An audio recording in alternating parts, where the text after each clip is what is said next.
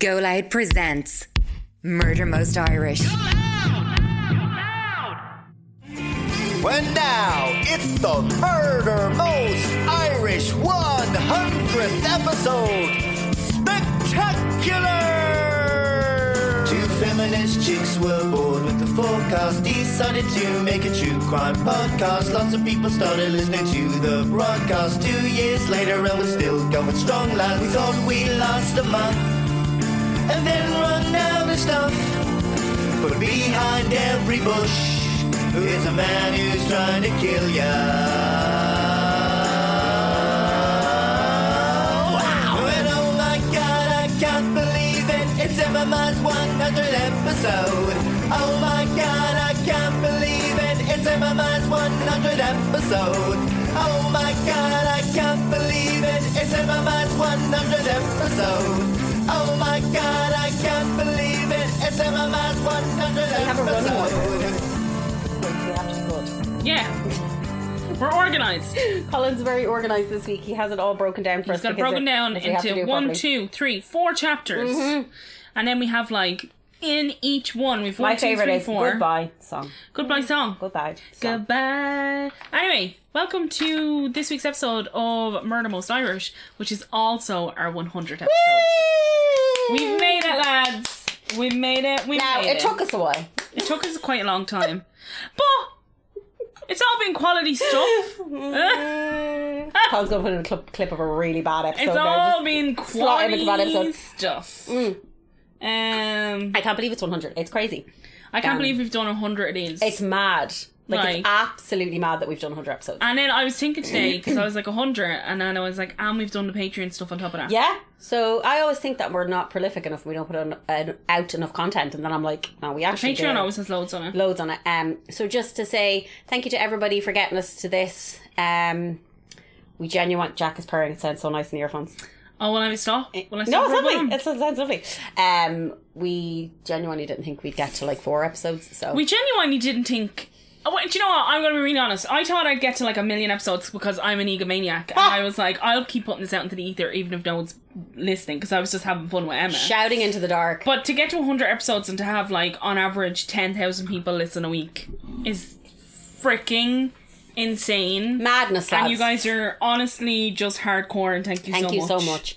Um, this week's episode is going to be broken up a little bit differently. Um, there's going to be a few little extras added in. Oh, Jack's crying. Do you need to go out? No, it's just like, rub me. Um, there are a few little extras added in uh, because uh, Collie wanted to pop them in. And also just to say thank you to Colin, because he's the backbone of this, this thing. Like, we wouldn't have it without him. And he works very, very hard for us. So, you know, he's up at like six o'clock in the morning editing shit before he goes to work and stuff. Mm-hmm. And I don't do that, so. No, neither do I. So just to say thank you to Colin as well for all his hard work and and his, thank you to Jack, his enthusiasm, and thank you to Jack for being here for every episode nearly and screaming in the background.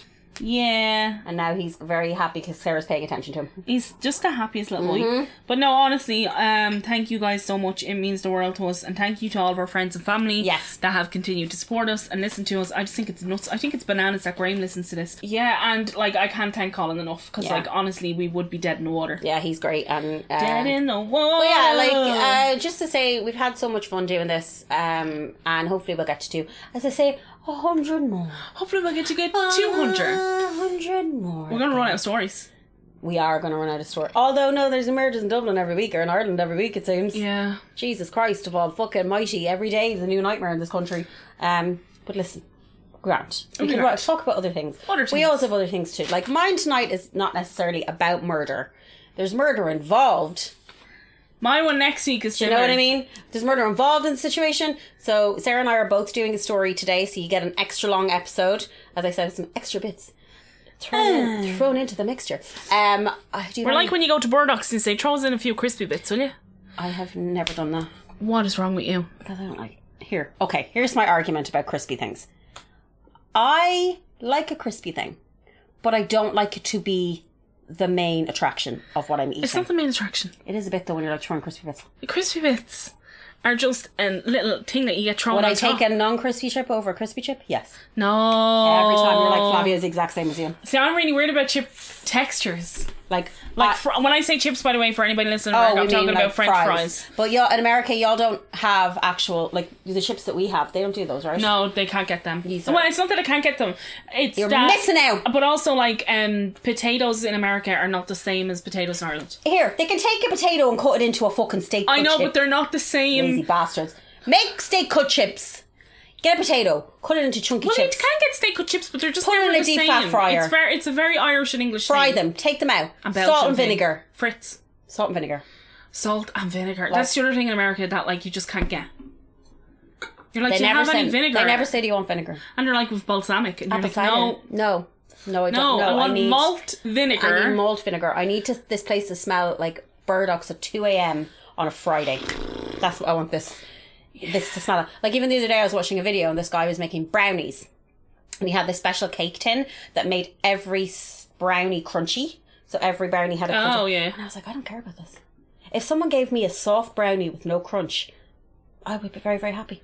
No, I'm a, I'm a real stickler for texture. Yeah, on food. you like you like a crunch, Flavio. Is exact I love a crunch, but I know I like a crunch and a softness. Yeah.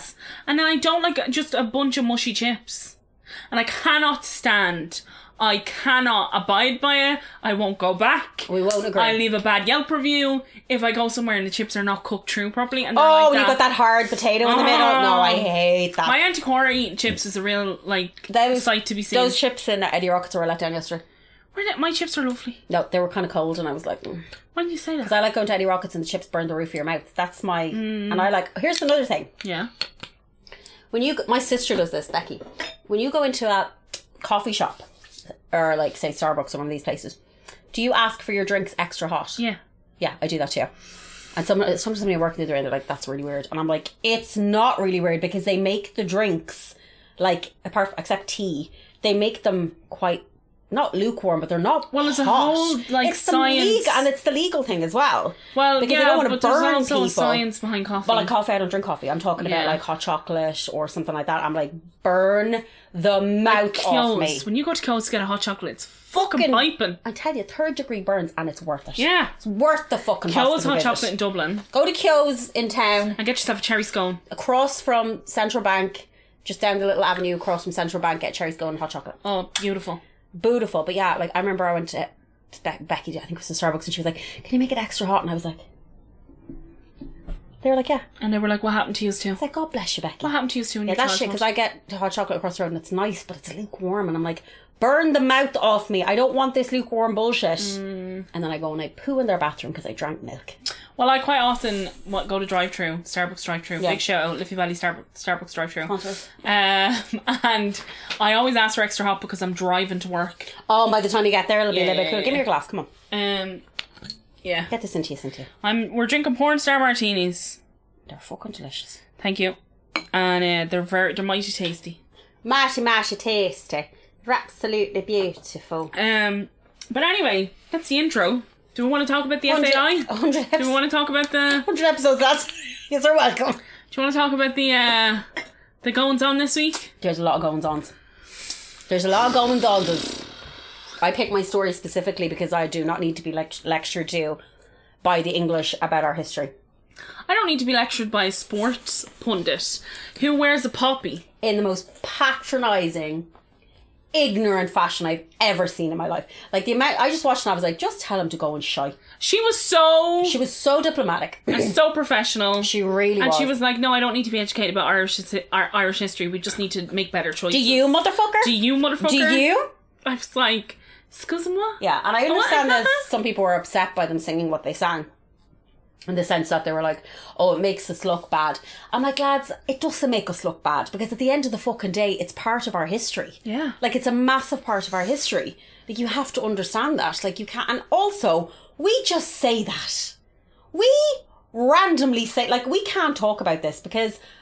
Borderline every episode that we do, we say up the rat. We say up the rat. Yeah, so yeah. I'm not going to sit here and say anything bad about these girls because I'm like, we do it. Was anybody expecting us to? I don't know. Was Colin? No, Colin's terrified. I'm like, yeah, the F A I are going to come for us, Colin, next time. Um, um, it just makes me really upset that as a country, we're meant to not speak about the things that happen to us. Like, we're meant to shy away from it and be like, oh, don't talk about that, because that's very Irish.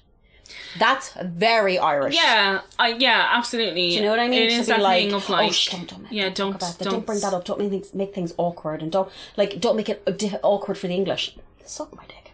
Um, I thought the whole thing was just like, and the thing that really upset me about the entire thing is these women did amazing despite the F A I. Incredible, and it's all been now. They've gone. To, they're going to the World Cup. Yeah. They're an amazing football team. They play amazing incredibly well, yeah.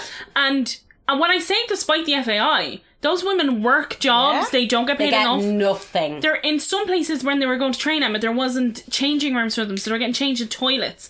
Like, the F A I has done nothing. Little to nothing. And then you've got the Irish male football team who are fucking shite and don't have a hope of getting trained. And have everything behind them. And have, like, I was just like, do you know what? You can actually go fuck off. Oh, and shite. The like, body. Like, I just. I'd say the, I wasn't like super enraged by that interview, but I know that there were people watching that interview, and I'd say every angry bo- bone in their body was like, I'm going to murder someone. Just, I think, here's the thing, it's like, if, like Tom Morello put up a pic, Tom Morello shared. Oh, I didn't see that. Tom Morello shared like a picture from like the bonfires on the fort. And was like, if you want to talk about like Irish culture and, and essentially like knowing your history. And it was literally, what's that? Beautiful girl who was murdered in Derry, the journalist. Oh, uh, L- Lyra? Yeah, there was a picture of her, and there was stuff written about her on uh, on the Irish flag, and it was being set on fire.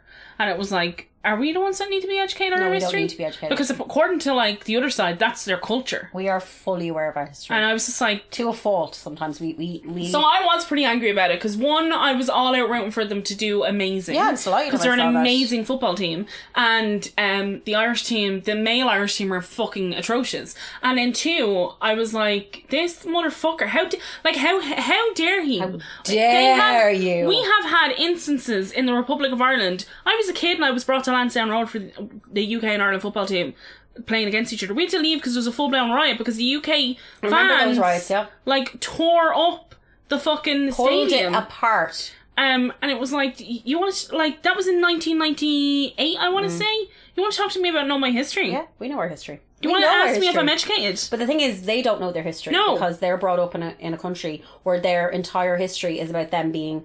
Great Not colonialism. Great Britain. That's what it's about. It's like we haven't done... And the amount of people that... Even after the Queen died, the amount of people that you could see on social networking platforms being like, oh, I didn't know any No, no, of they this. Don't get taught it. I wasn't aware this had happened. I And fair enough, they weren't... It wasn't taught to them. Mm. Like, they didn't know their history. But for a Sky News pundit to get up and say that to an Irish woman... Yeah. Do you think you should be educated about your... Ah, oh, like, no. Mm.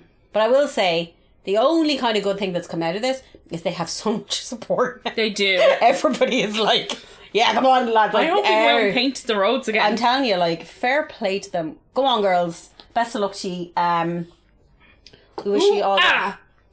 the... Up the football. Up the football. But yeah, we do wish you all the best. Yeah, um, and um, fuck that guy. Mm-hmm. I'm taking off my shoes. They're hurting you. No, I just want oh, to be yeah, comfortable. Why, why am I on? I just want to be comfortable. I have mine on too. Hold on, we're taking them off. Okay. No. Now we're comfortable. Oh, my feet might be a bit smelly. I can't. I you say this every week. I, I know, can't smell they might be a little bit smelly. Do you have anything else? I have to look at the list now because I'm like, now that I, I, now that I have a list, I'm like panicking about the list of yeah, things that now he wants me to do. Yeah, because now it's knocking you off your flow. It's man. In my head. I'm like, what else was in your thing to talk about? This week's been a pretty busy week. I can't remember anything. You were like, loads has happened. What? I can't remember anything.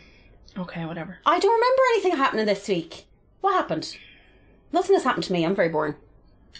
I yeah. went to work. I came home. I saw a movie with you last night. Me and Emma went to see, see How They Run. And it was very good. It was so fun. Don't believe the reviews. It was cute and adorable. It was a, it was gorgeous. Don't believe the reviews. Yeah. Because the reviews were just fucking mean. The guy playing Richard Attenborough did like a really good impression of him. Who is he? Who's that actor? Who I don't know. Who play him? Who play him? Who play, play him? him? Play him. Who play? Who played the Sky News reporter? What's that guy's name? Uh, said that gay men get married was the same as men being having sex with their dogs. Jeremy Irons. Jeremy Irons. Yes. Jeremy Irons. Yes. We'll play that Sky Sky News reporter. Yes. Yeah. Yes. Yes. Yes. Yes. A good show. Mm. Fully. That's who played that Sky News. I know we played this game before, but who play you? I don't know. Have we played this game before? We have. Who did we say then? I can't remember. Who did we say for you? Well, I always think for you it'd be the girl from uh, that show on Netflix about the chess, who's from Argentina. Oh, uh, Anna Taylor-Joy. Oh, why? Because she, you kind of look like her. What? What? I think she looks like a beautiful insect. Does that make sense? So do you. Like a praying mantis. Yeah, that's that's what you look like. Like this. Yeah, that's what I think she looks like. Who did we say for you? I can't remember. It was someone insulting, I'm sure. I'm going to say Barbie Ferreira now. Who? Barbie Ferreira. She's a model and an actress, and she was in that terrible television show, uh, Euphoria. Oh, okay. I'll show know. you her. Um, um, she's really beautiful. Who'd play him in a movie? Who'd play Colin? Her? Oh, God. Who'd, Who'd play, play Graham? I don't know. Graham's super generic. Yeah, like he'd be you a could generic, just find any man and a generic like, movie star would play Graham. He's got that jawline, he's got that hairline, he's got those eyebrows. Oh. That's what I think would play you. Okay. Barbie Ferreira. Okay. Ferreira, who is apparently uh, plays a plus size character in the show, and I'm like, she is max a size fourteen. Oh yeah, yeah, yeah. The yeah. usual choice. The usual. You know yourself. Um. Anyway. I think that's all the news for this week. We were just outraged with the F A I. I was anyway. Emma was like, uh... I was like, burn it all down. I burn it football. all down. I hate the football. Yeah. Um, I absolutely despise football, so I don't one hundred episodes in, and we just, as said, we want to say a great big thank you to everybody. Yous are all amazing. Yous are a great bunch of lads. Thanks very much. If, listen, if this ends now... Good woman, good woman. We've had a good run. We've had a good run, lads. one hundred episodes. Um, Done and dusted. In the bag. In the bag. And then, uh, oh yeah, so Craig's going to come to you now and he's going to talk about the news. No, he's going to do Craig's Craig's facts. No, it says Craig with the news, Emma My Facts. Oh, jeez, I'm confused. Yeah, so he's doing Emma My Facts, but it's the news. That's what it is. Yeah. He's going to give you some facts about Murder Most Irish. Oh, God only knows what Craig thinks he knows. He's going to make it all up, Craig. Yeah, make it all up, Craigie. Make it all up, Craigie. Um, so yeah, that's what we're doing now. So anyway, over to Craig.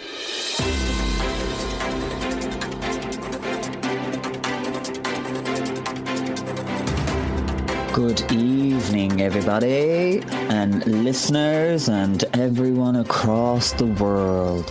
I'm Craig, and these are the facts. I don't know why I'm putting on this voice, but we're here anyway, so let's go.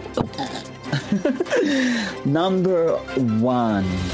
The first episode of Murder Most Irish aired on the second of June twenty twenty. A whole two years, guys. Time is flying.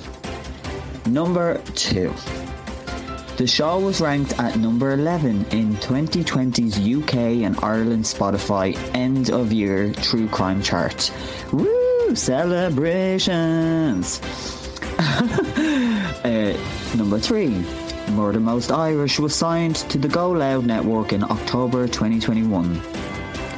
four. On the Halloween night twenty twenty-one, M M I made the jump to national radio with a spooky special on F M one oh four. F M one oh four. Oh my god, I can't speak. Eek. Number five. Number five. On June third, twenty twenty-two, the podcast hit one million downloads. That's incredible. I love it. Number six. In September twenty twenty-two, Murder Most Irish earned a silver medal in the Irish Podcast Award True Crime category. And number seven. And finally, thank God. Only messing. M M I celebrated its one hundred episode today. Woo! Voice is cracking. I can't do a woo. Sorry, guys. I'm Craig, and those are the facts. Not wearing rubby. No. He's dancing with me. Here, do you remember how disgusting cheek, his house cheek. is? Yeah. Lads, if you get a chance, I just kicked the thing because I'm drunk. Go online and look up Krista Berg's house in Dublin. Why don't we just put the link on Patreon?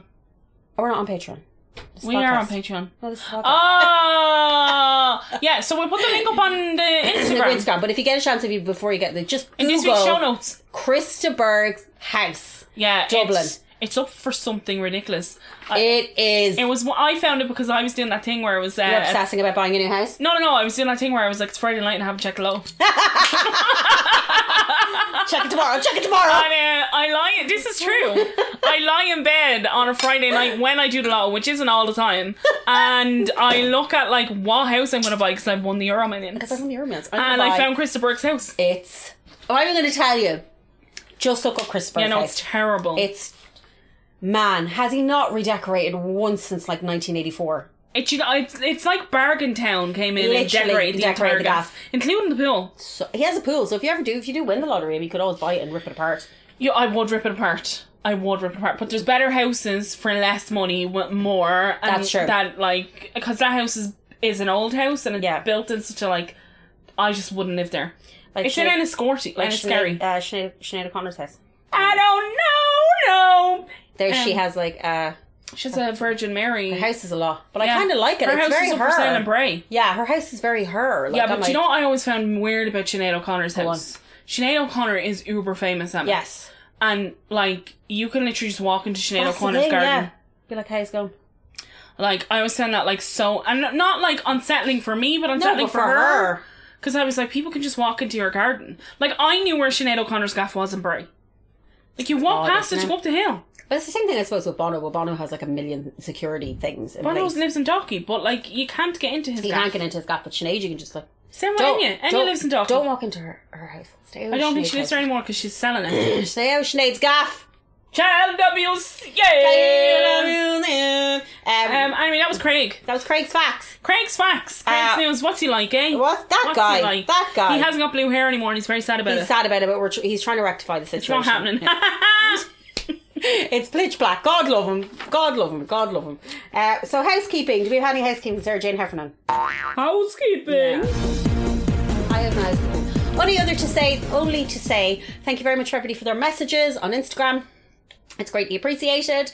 Um, we, I've gotten some messages to answer, but I haven't got a chance, so I will because I've been fucking crazy busy in work. But I will try my best. And you know what's great? It's not Sunday. No, it's fucking Saturday. Saturday. So I don't have to go to work in the morning. No. Um, other housekeeping. Thank you to everybody that has bought our merch. We really appreciate it. Yeah. Uh, yeah. So we've got some sales. So thank you very, very much. We hope you love your merch. We hope it's really nice when it arrives to you. Um, any complaints? Don't call us. Um, yeah, no, do call us because we want to know if it's worked. Yeah, uh, let us know. Like, let us how know. much the margin we're losing yeah. on it. So just tell um, us if it, if you're happy with it, if it's okay. Um, I think it sizes up to four X, five X L. I think, as far as I know. Um, but it's standard by uh, Redbubble. I think if we ever get to a position where we can make our own merch, obviously we'll make much bigger sizes. But right, financially, we're not at a place where we can do that. Financially and time wise, we're not. So if we ever do, I promise we will. But I think it's four X to five X on Redbubble because somebody was asking me. But thank you very, very, very, very, very much for buying our merch.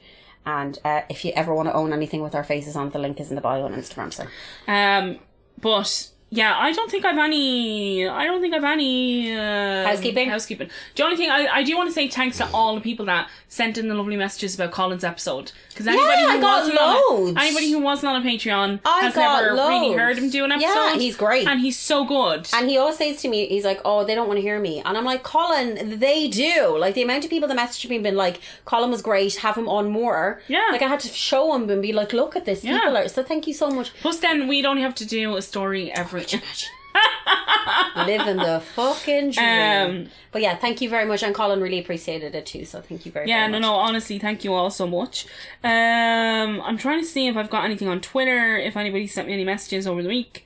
Um, no, the Halloween stuff. Just people are still asking about Halloween. We're gonna do a Halloween episode. It's just obviously not a Halloween episode. Um, We're coming up to it. We will definitely do a Halloween episode. But yeah. Thank you all so much, and I think that's all our Merci beaucoup. Merci buckets. Merci buckets. What do we do next, Sarah? I panic about this list. Oh, we're doing our favourite cases. We're going to talk about our favourite cases, and we can't talk about two because Colin said he we can't. So yeah, but like one of them we, is my all-time favourite. I know, but we can't because apparently he has them on everything, so we have to pick two different ones. Okay. Okay, so let me see. I picked, because I didn't really realise how many, oh, there's a hundred of them. There you go. I pick Raonaid Murphy. Sarah picked Murphy Murray Murray. Murray. Murray. Sarah picked Raonaid Murray. Uh, when Emma did that, because one, like that episode was so well done, it was so sad. But then also, I was like fully into the fact that Emma has solved the crime. She solved it. Just F Y I, I did not she solve the crime. She solved the crime. No, I did not solve the crime, but um, that was a really interesting case. And also, you know, when we did that case, she was that age when we were that age. Does that make sense? Yeah. So when she was like a little gothy kid and into that type of music, and she worked in the shopping centre that I worked in as well, in the Dun Laoghaire shopping yeah, centre. Yeah, that's true. So it was just stuff about that case that really hit home. And the fact that all her lovely little friends were like, we don't have our friend anymore, um, is desperately sad. And the fact that nobody has been brought to justice for it is insane to me. Like, it, D- Dun Laoghaire is a tiny little place. It's not big. I think somebody knows something. Everybody knows something. Yeah, and I think there's when a lot when you were doing that case, it was like, oh, everybody knows. Everybody knows. And I think a lot of Irish cases are, are like that. Yeah. Like, we know who did it, but we're afraid to say anything. Yeah. You know, that way. Um, so yeah, that was a good one. My ones I picked for Sarah, I picked two.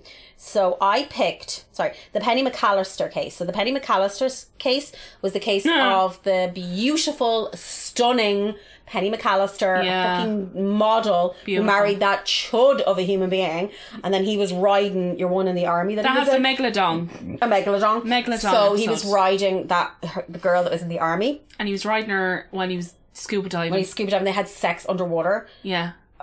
In her scuba diving. Disgusting. Suits. That whole episode was just us talking about people having sex in weird places. So that episode, not Penny's case, that didn't make me laugh, but just around that we had, a, I remember that episode being, I do working remember. On that was really fun for me with you. Yeah. Um, but just that whole case of being like, that girl was worth so much more and so much, and he was such a fuck. Remember he was like, oh yeah, uh, to the other woman, he was like, um, I told her like I wasn't in love with her, and she was like, he told me he loved me, like I was, yeah. we were fully like going to be betrothed, and he murdered his beautiful, stunning, gorgeous wife. He so, didn't, she did. Or she did. Um, she was.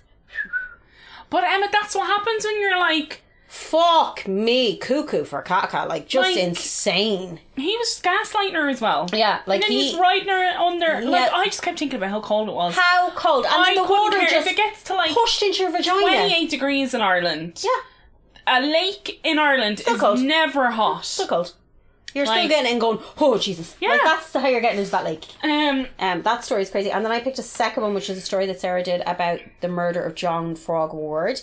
It was a really divisive case because it was John was a was from the travelling community, and he was killed by an a non non traveller. Is that correct? Yeah, it was just an, an everyday an, person, an, an, a guy who owned a farm. Yeah, he was murdered by him, and it kind of created this division in Ireland between people who were like, well, you know, people shouldn't be going onto your land and threatening you, and it, you know, you should have the right to murder someone that steps onto your property.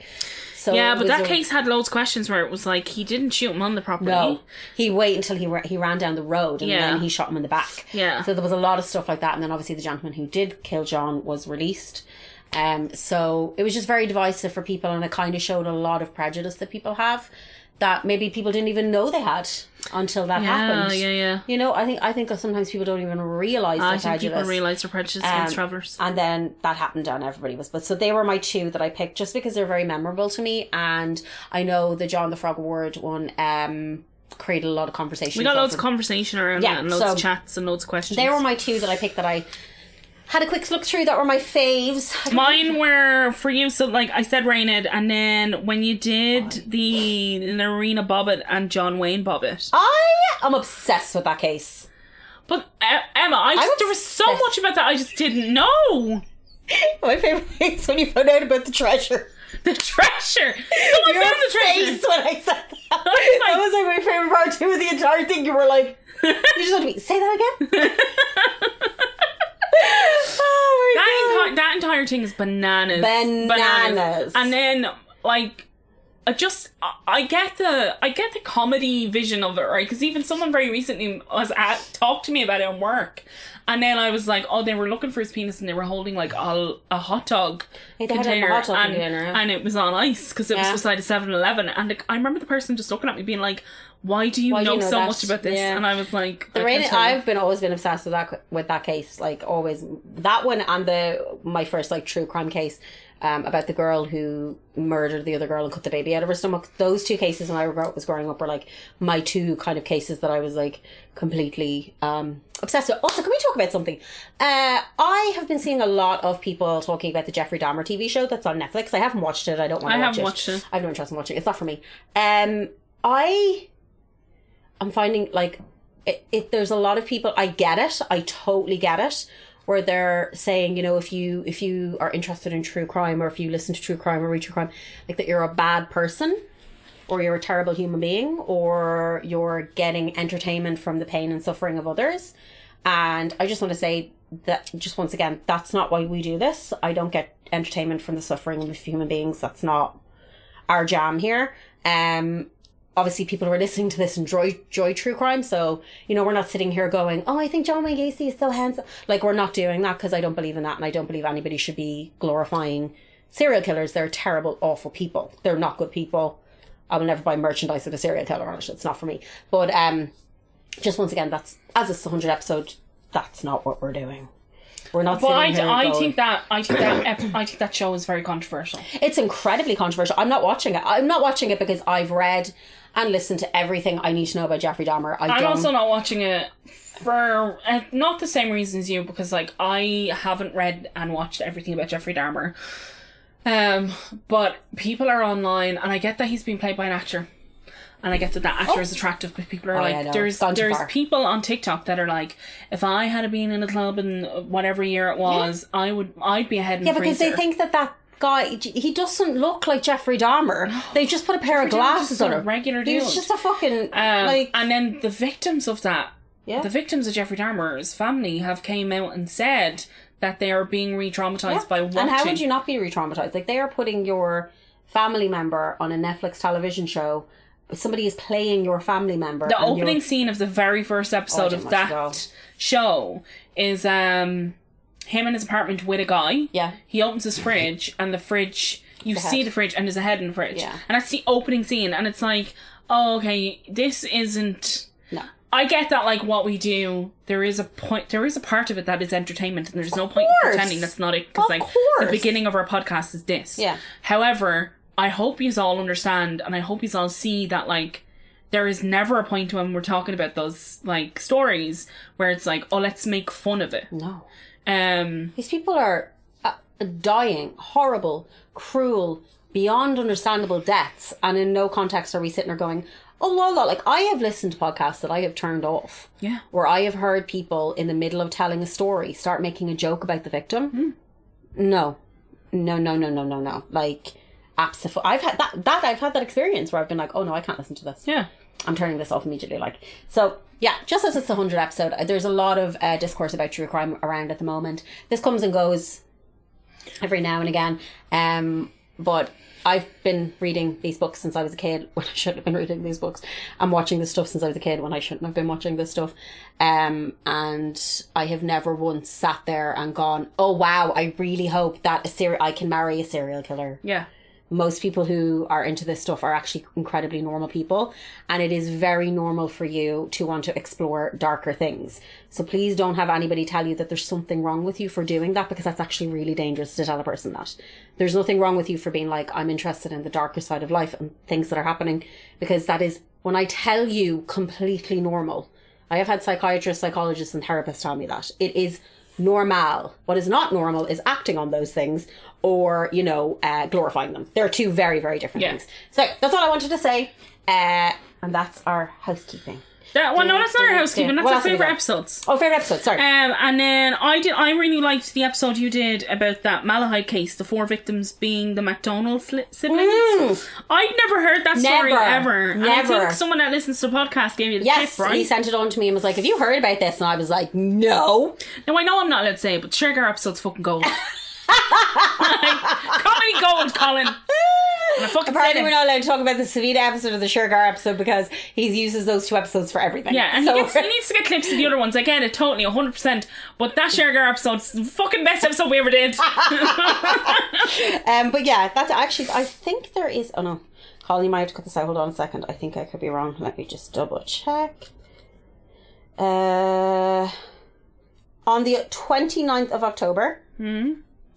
there is a march for Savita Halapanavar, and it's going to be starting at the Garden of Remembrance. So the twenty-ninth of October at one p.m.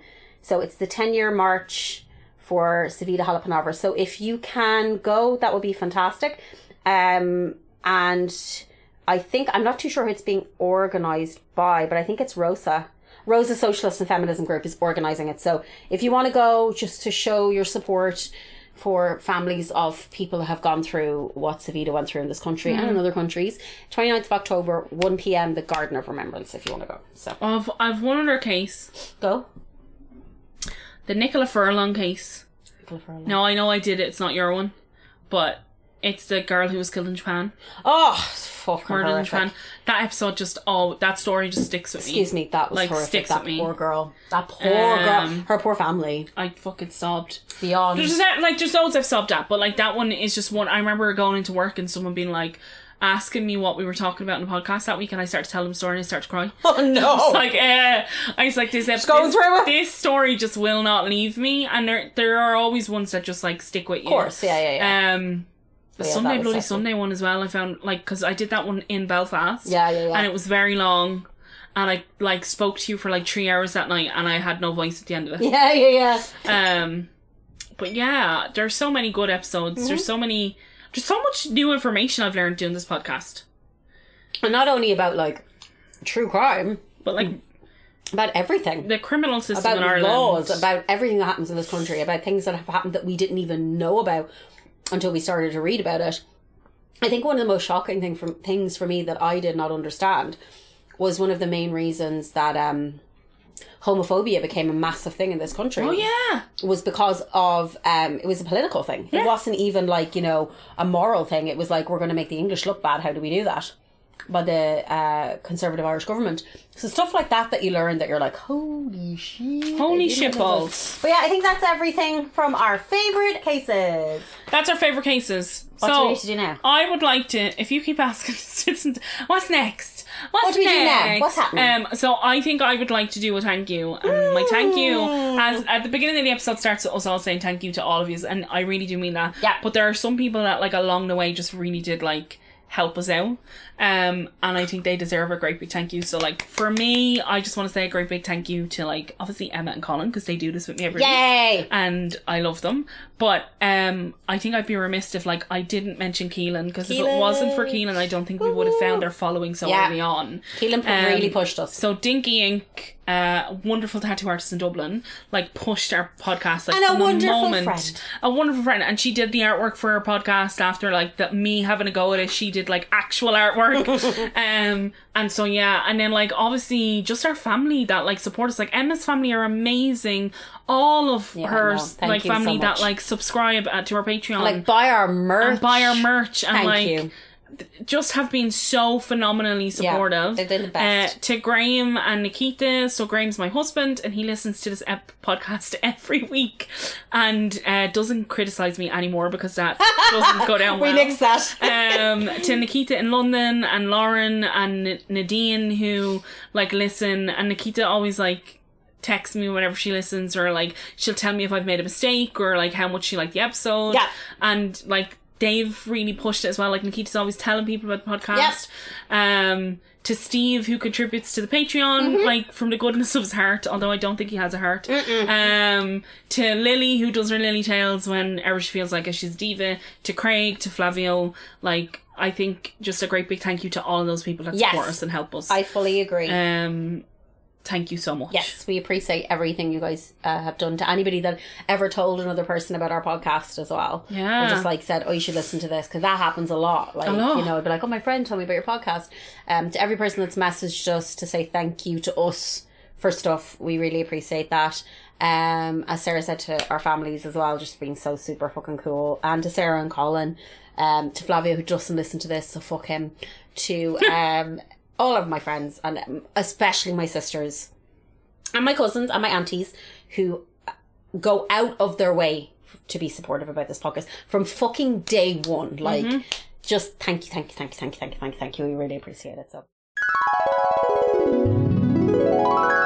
what's up, M M I fans? It's your friendly neighbourhood Colin here, interrupting the show with some messages of support and congratulations from friends and family of the show that I sneakily asked for this week just to surprise the girls. So you're going to hear from our very, very, very good friends, Keelan, Flavio, Nikita and Lauren, and of course, Steve. But how about we kick things off with the pint-sized princess of Ballyfermot? That's right, it's Lily. It's Lily's Tales. It's Lily's Tales. Hey Colin, good job on the one hundredth episode. Keep it up, you're doing good work.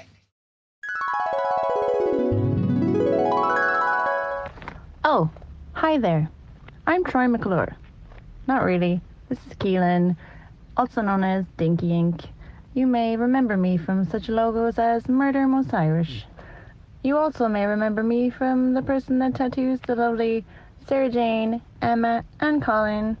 Um, I'm just sending a little voice note because Colin said he was putting together something for you because he's super cute. I just wanted to say huge congratulations for reaching one hundred episodes. Can you believe that you did it? I can, because you're amazing. Uh, I remember at the start of the pandemic, Sarah Jane messaged me and said that her and Emma were going to make a podcast. I said, oh, like, send it to me when you're done. I'd love to listen. And she did, and I was hooked. I thought it was so funny. Um, I've introduced so many clients to it now, because some days when we're coloring in, we just kind of play podcasts and just, like, have a laugh and... Yeah, I think I think you guys have made something really special and you should be so proud, and I couldn't be happier for you all because you're all just really lovely people and you're just really genuine and you're just really funny. Um, so yeah, I just wanted to say huge congratulations for hitting one hundred episodes. I can't wait to listen to one hundred more. It's Flavio. Existential Corner. It's Flavio's. Uh, so, um, one hundred episodes. I'm so fucking sorry for everyone involved. Um, you who are listening to this, for you who's editing this, and then for the two that recorded these. I'm just truly... deeply so so sorry that you listened to hundreds of these. I'm just so very sorry for all this. Truly, my heart and thoughts are with you all. I'm so sorry.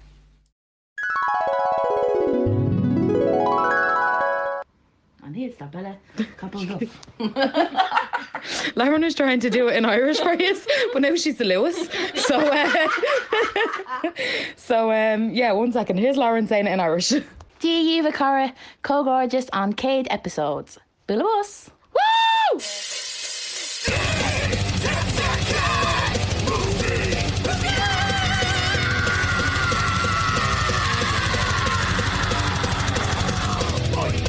Murder Most Irish, started in twenty nineteen by Emma and Sarah Jane. Fucking feminists complain about men, even though they're both in relationships with men, and the podcast is produced and edited by a man. The only podcast I listen to in double speed to get through all the feminazi shite talk. Should be renamed to Murder Mostly in the last twenty minutes. Lovely, aren't we great? We're just a great bunch. We're just the best. Great bunch. Anyway, you lucky cunts are getting... Excuse me, I ruined it. Stupid bitch. There's, it's the fruity bits. Yeah, no, go get... Do you want to get your quarter? No, it's okay, it's okay. Go on then. Uh, anyway, you lucky people get a twofer this week. Twofer, baby! So I'm doing dumb criminals. She's doing dumbass criminals. Because the last time we did it, everybody really enjoyed it. The only thing is that the last time I did it, I think I did like twelve stories or something. So I kind of like ran out of steam real quick. Yeah, no, that's fine. You can see um, So I'm going to do dumbass crimes for years, and I'm going to start now. Go! Jumping right in there. eighteenth of March twenty twenty-one. My birthday! Yay! Well, this was a terrible time for some criminals. Oh, uh, and for me. uh, on the eighteenth of March twenty twenty-one, Garda were last... Last night, so the night before that, so yeah. seventeenth, were hunting for a gang of dumb criminals who had two point eight million euros worth of cocaine smuggled into Ireland and then just failed to pick it up. How do you do that? So wait, this is so bad. Sources have revealed that forty-one kilograms of cocaine was sent to Ireland by a U K drug gang, and they were meant for dealers in Northern Ireland. But the gangsters failed to collect it after ten days. They were meant to collect it but never turned up. They may have been spooked and thought the load was compromised, or they may have decided to leave it a few weeks before picking it up for security reasons. But either way, they've lost the entire amount. All of it. They say the cocaine, which was seized by the Garda in North Donegal, was hidden inside a van that was brought into the Republic via ferry from Britain in the first week of the month. So, like, they made it in. It was cleared by... Co- like, they... It they was got not, it in. Yeah. It was Which fine. Is, like, the main Yeah, the thing. main bit. It got cleared through customs. It, like, they, they went to this... Like, set in this van. And they just left it? It's understanding that the van was parked in a location in Milford, North Donegal, for ten days before a member of the public became suspicious and contacted the Garda because they thought it may have been stolen. So it's understood that the person who owned the property where the van had been parked had no idea that it contained drugs. The Garda then seized the vehicle and brought it to a station where they took it apart and found packages of cocaine hidden behind the door panels. The find was made by the Milford District Drug uh, Police, and yeah, they like they never found out who owned it. They Imagine never... like that amount of money. That's two point eight million euros and as well, worth of drugs. Putting it in now, it's not two point eight million euros, and I, I say this all the time, and. Uh, whenever I say it, people look at me as if I'm like a fucking drug lord. That's not, that's just the street value. It's the street that's value, baby. That's not how much the criminals have paid it's for it. It's street value. Like, and Graham's always like, hey, what do you mean? But you know what else is the thing, right? So say they park that van in, like, I don't know, Park West. No one will pay attention. If you park a van like that in Donegal... Mm. Like, if they if that was parked in my village, yeah. I would be on the phone. I mean, I go to your mum's house uh, and people come in. There's a van been parked like... outside my house for two weeks. Are you fucking thick? Yeah. You're not, you're in the sticks, man. Yeah. They watch for everything. everything. Like, they've nothing else to do. No. You fucking dum-dums. So, anyway, it was never, no one was ever caught by it. That's the first of my stories. The next story, this one's Ian Howe, twenty-four of Cherry Orchard Avenue, Ballyfermot, whoop whoop, yuppa, was attempting to rob a safe from Ladbrokes and Sundrive Road during one of their busiest weeks of the year. Because it was Saint Patrick's Day and Cheltenham Week, the safe was packed with six thousand euros worth of cash. Right. Ian had the help of two accomplices and a load of and a load of sledgehammers to knock the safe right out of the wall. And that they did. The three lads ran out of time at, like, the worst possible time. Yeah. Uh, by the time they were banging the safe into the back of their van, the Garda busted them. So the guard they were putting the safe into the back of their van, the and the Garda... Like, are you all right there, lads? Yeah, pretty much. But Ian was so desperate not to be branded Ireland's dumbest criminal. It was then that it struck him. His best idea literally ever. He hid from the Garda in the bookmakers he was robbing. Good man. Good man, uh, Ian. Good man. Howe, obviously a hide-and-seek champion, jumped behind an advertising hoarding. It was no use, though, because the Garda had extensive hide-and-seek training. And so they found dumb. him straight away. And he, he went to prison for, for stealing it. Howe got two and a half years. That on top of five year sentence he's already serving for possession of firearms. Oh shit. We're no experts, but Howe has probably proven himself worthy of the title. It's the, the title he was desperately trying to avoid. Fucking hell. Yeah. But I know, like, there's loads of stories. I remember one of the uh, shops was being robbed down the road. And um, the guy, like, the fella was being ran out of the shop. He was being chased. And he was looking behind him and he ran smack bang into the wall and knocked himself out. Oh, Jesus. And it was just, like, immediately caught. That's the thing, like, you're going to be caught. Like, like and I think of it as a lot of these criminals that do these things, they're actually just idiots. I know, like, another kids, story like... of an- another guy that was, like, uh, he's going to do a heist. So he's going to plan to, like, steal, break, like, do a heist in the credit union. Yeah.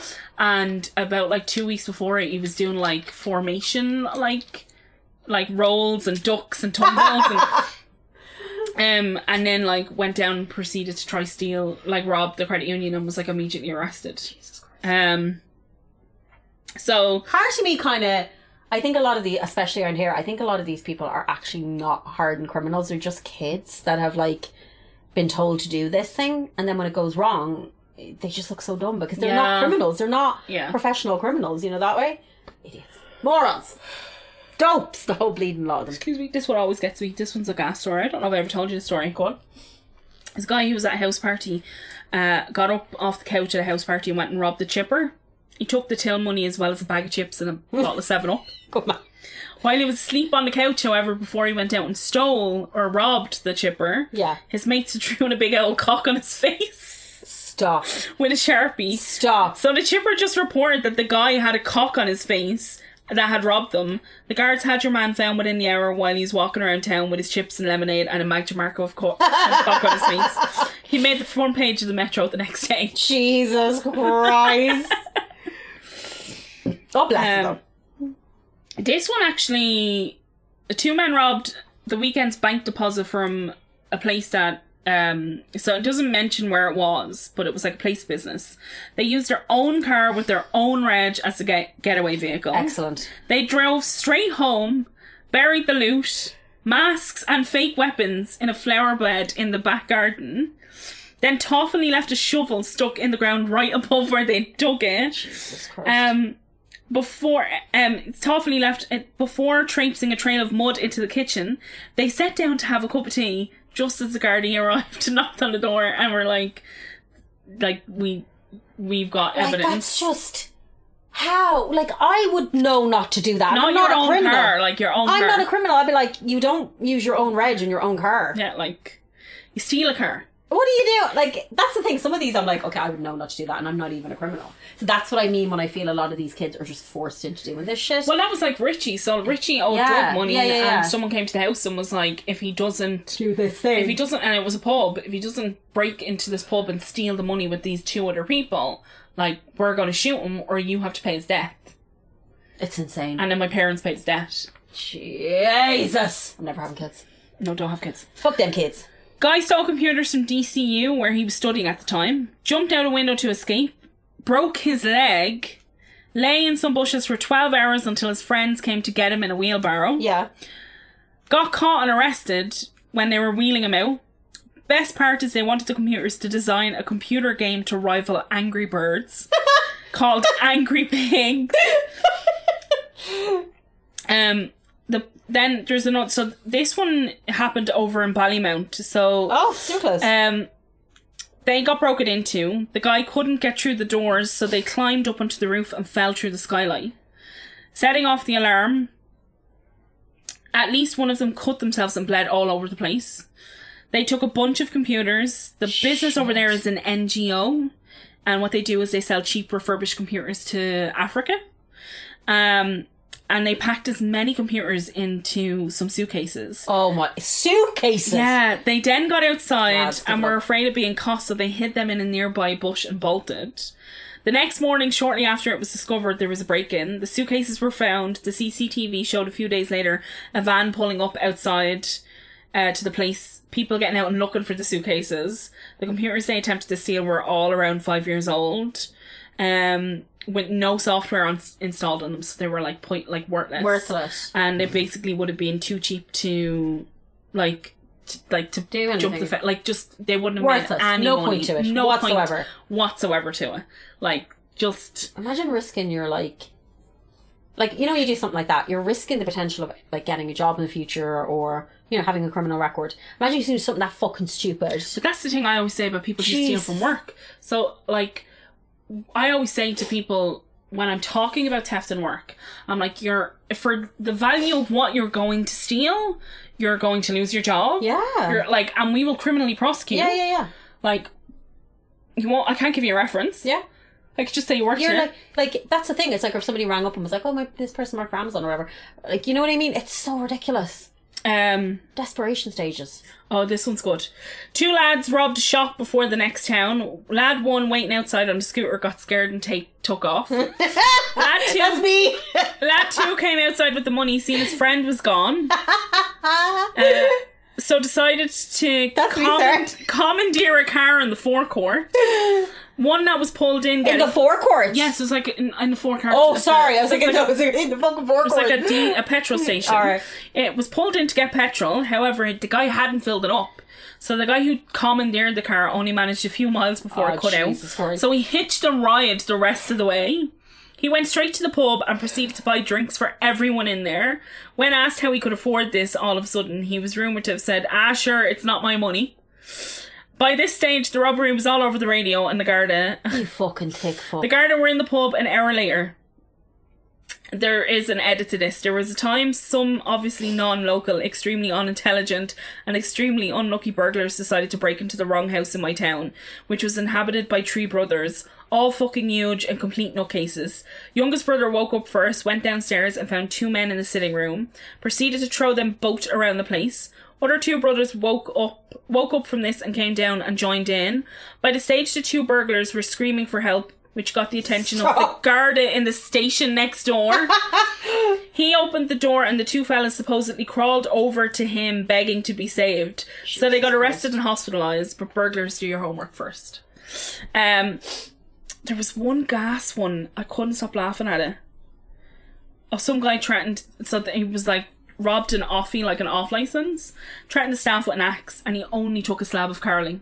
Stop. Yeah, and the comment below is like, if you're going to jail, at least go for the one hundred euro brandy. Like, just took like a, just take something good, a sir. slab of like carling. Isn't and that then, like really cheap? Yeah, really cheap, disgusting, like manky bear. Holding up an off license with a knife for a slab of carling. Yeah. Sir, go to therapy. Um, then there was the story of... So there's a really famous pub in Dublin called the Black Line Pub. It's on Parnell Street, yeah. and it's really well known to be rough. Um, Shout out to Emma bringing her mother there one night. And then Gar ringing me going, where are you? And I said, that pub. And he said, get the fuck out of there right yeah, now. Yeah, yeah, And then I went to get my mum and she was legitimately talking to a member of the I R A at the yeah, bar. And no, I was like, we need to go now, Kathleen. So the story goes is that two um, African men... Mm-hmm. Um, went into the Black Line Pub on Parnell Street and attempted to extort protection money. Oh shit. So they were like, um oh shit. Like, we need you need to pay us you protection pay money. Us. The barman calmly told them that he hadn't got enough at the moment, but that if they came back after lunch he would pay them. They did go back after lunch, and the doors of the most infamous pub in Dublin were locked behind them. As they entered, they were introduced to the lads from Summerhill. Yeah. Like, Dope. I know of, like, places around here that pay, pay protection money. Yeah, there was a pub up there that used to have to do it. Yeah. In Park West. Yeah. And then there was a murder there. Wasn't there, but the fight started there and ah, then it okay, ended up in it. But I do remember somebody telling me that there was they were, like, paying protection money. Yeah. I was going to talk about the Colby lad that shot himself, but it's oh, kind of head. sad. Yeah, no, it's... it's It's, it's so is, dumb it's but so it's dumb. also really sad it is sad, sad but it's very so dumb. There's a guy from Limerick who made like a stupid YouTube video and in the process shot himself with an illegal firearm. Oh my god, everybody get off the internet. Log off, bitch. Like, log off. But I enjoyed them. I always love them, um, mainly because that oh wait guy... I've got one more I've okay, got one awesome. more oh. Where is it? Mainly because that guy on the scooter would, would oh, be did me. I not save let me see I'd be gone in three seconds. Oh, I know where I put it. This one is, is, I know this one because I know the guy that they're talking about in this. Okay. So, a freight train travelling from Northwall in Dublin to Cork stopped near Kilmore Bridge in Inchcore, which is, Kilmore Bridge is up the end of Ballyfermot oh, near okay. Laconia. Um, this used to be really common. Okay. So, um, a man boarded the train with the intention of throwing beer kegs off to an accomplice. This the guy who got his fucking... Yes. Yeah. Guys, During guys, the robbery, a keg... rebounded under the train's wheel and the wagon carrying the beer was completely derailed. Like, there was a massive train crash, and then a second came close, so the second cart came close. Afterwards, missing kegs were found at intervals along the track where they probably would have been collected if the raid had not gone That's so it, badly yeah. wrong. A man in his twenties who was not an employee of Erin Road Erin was found near the track with head injuries and also missing his two bottom legs, yeah. um, and was treated in Saint James's Hospital. Nobody has been in- detained for the involvement in this incident, but Garda says file is being prepared at the D P P. Now, I believe that that guy was prosecuted. Yeah, because I remember Garda's dad telling me about this. He's still in Ballyfermot. Yeah. He wheels around in his wheelchair. Um, I remember Garda's dad told me about that years ago. Yeah, because that happened, what year did I say? No idea. I'm pretty sure it happened in like nineteen ninety-five. Yeah, because I remember, and I just um, remember, because we, we, Gar's dad was dropping me back God, I was living on a Cork Street, I think, and he and that guy was in his wheelchair, and Gareth was like, do you know what happened to him? Yeah, he, he lost his legs. And I was like, fuck off, that's what happened to him? Yeah. Like, madness, I tell thee. I'm trying to think, is there any more? No, that's it. It's not very long. It was perfect. Are you sure? I'm doing a whole ass fucking story now. Oh, okay. These motherfuckers getting enough. You have to plug the Patreon now. Now Sarah is going, here comes Sarah to plug our wares. There she goes. Alright, this week's Patreon, it's got twenty-one questions with me. You got twenty-one questions, go. go. Oh, I they can do that, they can do that. Yeah, yeah so okay. We got twenty-one yeah. questions with me, but it's also going to be a video. So like we're going to oh! video the content. Okay, I did not understand that part. Yeah, yeah. Excellent. So okay. It's going to be a video and we're going to put it on the Patreon. Um, and as said, and as always said, if you can support us on the Patreon, thank you very much. And if you can't, you can't, and that's fine. And that's it, and I know it makes Emma really uncomfortable. um, I'm like, um, no, thank Sarah's you very much. Very good at doing this. Yeah, if you can support us, you can. This is a hidden talent that we have discovered from Sarah Jane. I'm really good at like selling stuff. Yeah, she's excellent. Not like, at it. In, but I'm good at work. No, selling, you're good at like, like pushing selling things. things that I need to making sell. People. I, I had to do like a personality test today and work for this okay. uh, training session that I'm doing on. Oh, it's like a psychometrics evaluation. And um, they're like obviously what they say. I don't know. Cunt. No, what they said was actually I'm so everybody else got like it's done in colours. I'll okay. show you. Yeah, please. Right? So it's done in colours, and the colours are represent a specific thing. So there's like, like performance, people, or process, and it's like if you're all of one of those things, then that's what drives you. I am literally smack bang in the middle. Oh, so you're like bam, bam, bam. So I'm like thirty-eight percent performance, thirty-four percent people, and twenty-eight percent process. Mm. And then there was like, so Jim was like, what colour are you? And I was like, I'm not any colour. I'm literally, look, there, there's a triangle and I'm just in the oh, middle. Oh, you're right in the middle. Like, um. You're slap bang. Yeah. And then there was a thing around like, how do I experience conflict? And I have to say that it, I was really honest in the test and it was actually bang on, but they were like, your conflict sequence are, I analyse the problem first, I then become quite assertive, and then my last step when I can't get either of those two steps to work is that I become quite accommodate, like I'll accommodate. Yeah. And that's totally me. Like I'll just get to a point in a conflict where I'll go, I don't care about this I don't anymore. Care. We need to move on. Yeah, like you can all just fuck off, like do whatever you want. We need to move on. I want um, to do this test. Yeah, it was actually a really interesting test. I'll see if I can remember the name but of the like, company. Crazy person. I'm sure we had to pay for it. It's called Core Motives. Core Motives. Core Motives. But yeah, um, I thought it was really interesting. I love those types of tests. Yeah. Like the Myers-Briggs test. But the Myers-Briggs test is just made up. I don't, whenever I get it, I'm like, I'm not, this is not me. Yeah, but you know who made it up, don't you? No idea. Do you not is it a Scientologist? No, it's worse. Who? Myers-Briggs test was made by a woman and her daughter who were trying to For figure out her compatible partner. That's it. Like, that's all. Uh, that- sorry, mothers who are obsessed with their daughters finding husbands are weird. Yeah. Please stop now, it. It was in, like, the fucking nineteen forties or something. Um, but, like, it's it's found to be, like... They were like, darling, will we do some opium and figure out who your partner is? Would you like some heroin for the pain? They all talk like this. Yeah, that's exactly what was happening. Um, oh, R I P Angela Lansbury. She was old. Oh, my God, just say R I P to her. You bitch, just say R I P. No, listen, here, do you know what my dad, my dad was in the house yesterday, you know the way he just likes to be controversial. Yes, he loves it. He was just washing the dishes in my house and he just went to me, uh, Angela Lansbury's dead. And I was like, yeah, and he was like, all those cunts on the internet saying she was great, we just get slagged if we watch Murder, She Wrote.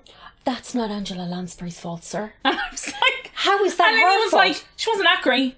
She... And I was like, it's like the time he came into the house like two months after the Oscars and he was like, well, Will Smith's ruined his career. And I was like, what? And he was like, well, Smith's ruined his career, right? And I was like, are you talking about Well, I would just like Chris- to say, Chris Ross, punch Chris Ross in the penis. Have you seen that on TikTok? Every time someone does it, it makes me laugh. So they have like, somebody made a video and they were like, so Chris Rock punched Will Smith in the penis. And then someone comes on taking the piss and they were like, hey guys, so Chris Ross punched Chris Ross in the penis. Kills me, kills me every time. Um, Comedy goals, but yeah. My like. New, I cannot hearing that woman's, that that Who? House of Dragons woman. She's like, where they're oh, talking Negroni. A Negroni. A sexy Negroni. My favourite thing is just the other girl going, ooh, stunning! Stunning! Ew, I love stunning. Her. Stunning! I love that girl. I've not watched that show. I won't watch it because I don't care about dragons. Is it dragons? Yeah. Yeah, I don't care about dragons. And fucking your uncle. Fucking your uncle and dragons. Incest is sexy. They love the, they fucking love a bit in of twenty, incest, what they? Year are we, twenty twenty-two? twenty twenty-two, lads. They love a bit of, a bit of the incest. Is that it? Yeah. I don't know! Okay, so Colin's going to put a commercial in here now. So for more shite... that you have to buy. Well, no, it's just a Patreon commercial. Yeah. We I like his commercial. It's I good. do. It makes me laugh. Yeah. It makes me laugh. Nothing makes me laugh more than the uh, song that he puts at the start of the Patreon. It's the funniest fucking thing I've ever heard. Uh, so yeah, okay, bye, thanks. Okay, don't, if you don't want to, you don't have to go on. Hey, Colin, tell us about the Patreon. Sure thing, Lily Pops. Hey there, M M I fans, it's me, Colin, and do I have news for you? It's all going down over at www.patreon.com forward slash Murder Most Irish, where we've totally revamped our Patreon offering for you mega fans. That's right, now all of your favourite Patreon stuff can be found in one place as we bring you our M M I Super Show exclusively for Patreon, featuring all the usual banter and chat between Emma and Sarah Jane, plus me thrown into the bargain, along with Lily's Tales, Maxim Bellbag, and some surprises along the way. But that's not all. Every single week, due to popular demand, we will be bringing you a full-length story, whether it be Miscellaneous Most Irish for those cases that just don't fit on the main show, Murder Most International for those cases you guys have been crying out for, or even Music Most Awesome, where we talk about our favourite albums. But wait, there's even more! How about M M I Drive, the fan-favourite podcast show where Emma and Sarah Jane drive around Dublin talking about all sorts of shite, plus our monthly Ask Me Arse segment where you get to pick the brains of the girls and maybe even ask me a question or two. So what are you waiting for? Come on over to www.patreon.com forward slash Murder Most Irish and join in the fun for only six euros a month. Give my mammy six euro. Um, hello, we're back. Yay! From we're our back. Flogging our wares, lads. Yeah, thanks very much. It's and I'm going much. to do a story this week. And my story is a historical Irish story. Because apparently we don't know our history. And we need to be educated. And we need to be educated. We need to be educated. Ah, uh, we're all stupid potato lovers with pigs in the kitchen. I got a new bra. Is it nice? Let me see. Oh, it's stunning! And look at how well it fits me. Where is that from? Marks and Spencer's. That is gorgeous. And if it's all, I watched this lady on TikTok and she teaches you about like how, how to fit your bra. And I watched it and then I went and bought a bra and tri- tried on loads of bras. And I just, this thing gorgeous. is like, fits me perfectly. I love it. Like my breasts beautiful. are just held so comfortably. There's no padding. Mine, mine, mine, mine, mine. I do not need padding. They're beautiful. Um, I know, I know you were about to tell people. No, about I love your, I love your breasts. But I was educating people about breasts bra, and bra sizing. Yeah. Um. So yeah, this week I'm going to do a story about a very famous uh woman, a historical figure in Ireland. She's still alive, incredible person. And this week I'm going to talk, talk about Bernadette Devlin. Bernie, we're going to talk about Bernie, and yes! I call this episode uh, Bernadette Devlin, Fidel Castro in a miniskirt, because that's how she was described. And that's a great way to describe her. Yeah. So, no justice, no peace. Th- here we go. So my references this week are from Wikipedia, A Z Quotes, radical tea towel dot co dot uk, um, ThoughtCo, The Guardian, B B C News, alpha history dot com, The Irish Times, irish central dot com. I got um, this book by Daniel Radcliffe called Say Nothing. That's a great book. Um, The Irish Times again, and where else did I get it from? derry journal dot com. This guy, this Daniel Radcliffe, has one of the best voices. The best voices. It's the most... Su- I could and his books are a reason. I, I, I don't read because I have A D H D, but I've listened to all of his books on Audible. Um, so that's who the references are from. There's this one. Beautiful. Um, I'll put all the references... That's Emma doing research. I'll put all the references up online because some of the articles are actually very, very interesting to listen to. Or listen to, to read. Um, so yes, strap in, bitch. There we go. So nineteen seventy-two, the thirtieth of Jan... Oh, actually, before I start, start massive trigger warnings for uh, violence. Um, that's about it. Just a lot of violence going on in this episode, so just if that's not something you're comfortable with right now, please don't listen. So nineteen seventy-two, the thirtieth of January, British paratroopers with no provocation opened fire and murdered fourteen unarmed protesters in Derry. This massacre would go on to be known as Bloody Sunday. Bernadette Devlin had marched with these protesters, had stood and watched in horror at the bloodshed and murder. As the people of Derry marched for equal rights, they were shot down in the streets. The next day, after a coroner in Derry called the event, quote, sheer, unadulterated murder, Westminster held an emergency debate. Bernadette sat in the House, traumatised. This was the next day, by the way. Bernadette sat in what house? The Westminster, in the House Commons. Oh, okay. traumatised as the M P for Ulster, and listen to Reginald Maudling, the Conservative Home Secretary, tell the politicians gathered that it was in fact the, quote, I R A men who opened fire first and the paratroopers acted in self-defence. A lie. This was a lie. The people of Derry knew it, and Bernadette, who had watched st- some of those fourteen people die, knew it too. The paratroopers murdered these people. They aimed and fired indiscriminately. Bernadette stood to speak a number of times, but Selwyn Lloyd, the Speaker of the House of Commons, would not call on her. It was then Bernadette realised that Maudling and Lloyd had conspired to make sure Bernadette would not be called on. So she chose another method. She called out, is it in order for the minister to get up in this house unchallenged and tell lies? Ooh! Lloyd told Bernadette that in no way was she to call a minister a liar. A liar. Bernadette spoke again. I will withdraw the word, but not the sentiment, but I assert my right as the only witness to speak. The Speaker replied, the Honourable Lady from Mid-Ulster has whatever rights in this House it is within her power to exert. Bernadette had enough. She left her seat and walked down to the par- sorry, parliamentary floor. She wanted to lift the mace as an act of protest. So there's a mace in the middle of the House of Commons that people yeah. are just like, yeah. Realising it would be too heavy, she turned and caught sight of the liar Maudling.